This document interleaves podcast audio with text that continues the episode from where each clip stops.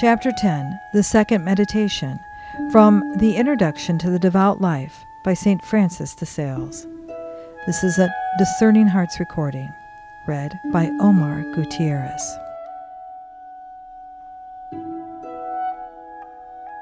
Of the end for which we were created. Preparation. First, place yourself before God.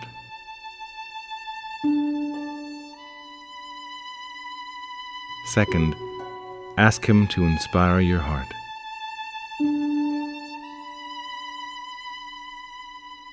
Considerations. First, God did not bring you into the world because He had any need of you, useless as you are, but solely that He might show forth His goodness in you, giving you His grace and glory. And to this end He gave you understanding, that you might know Him memory that you might think of him, a will that you might love him, imagination that you might realize his mercies, sight that you might behold the marvels of his works, speech that you might praise him, and so on with all your other faculties.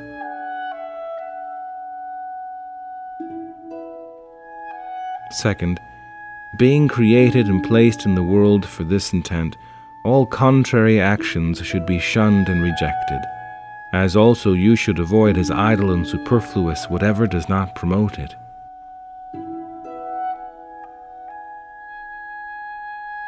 Third, consider how unhappy they are who do not think of all this, who live as though they were created only to build and plant, to heap up riches and amuse themselves with trifles.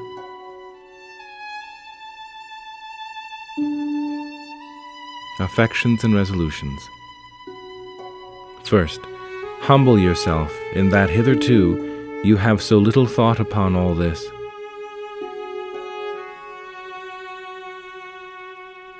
Alas, my God, of what was I thinking when I did not think of Thee? What did I remember when I forgot Thee? What did I love when I loved Thee not?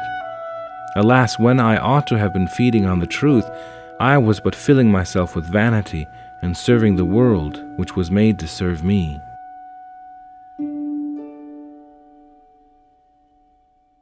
Second, abhor your past life.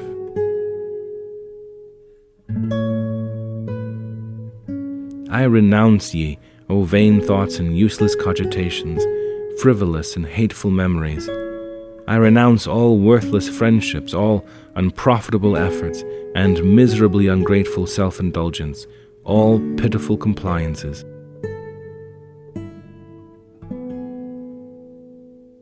Third, turn to God.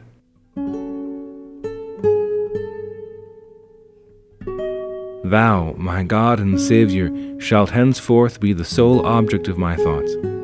No more will I give my mind to ideas which are displeasing to Thee. All the days of my life I will dwell upon the greatness of Thy goodness, so lovingly poured out upon me. Thou shalt be henceforth the delight of my heart, the resting place of all my affections. From this time forth I will forsake and abhor the vain pleasures and amusements, the empty pursuits which have absorbed my time. The unprofitable ties which have bound my heart I will loosen henceforth, and to that end I will use such and such remedies.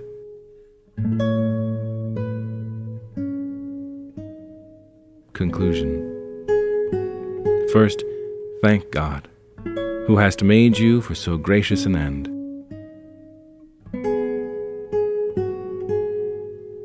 Thou hast made me, O Lord, for thyself that I may eternally enjoy the immensity of thy glory. When shall I be worthy thereof? When shall I know how to bless these I ought?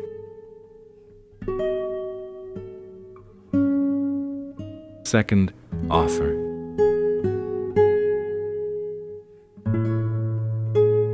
O dearest Lord, I offer thee all my affections and resolutions with my whole heart and soul.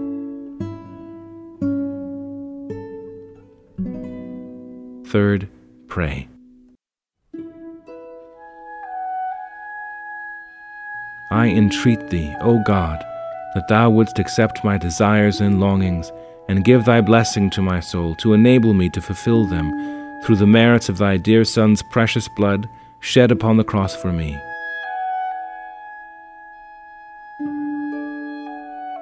Our Father, whom art in heaven, hallowed be thy name. Thy kingdom come, thy will be done on earth as it is in heaven.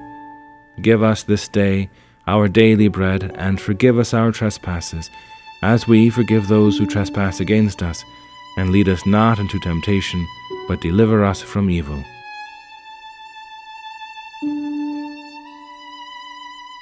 At the end of your meditation, linger a while, and gather, so to say, a little spiritual bouquet from the thoughts you have dwelt upon, the sweet perfume whereof may refresh you through the day.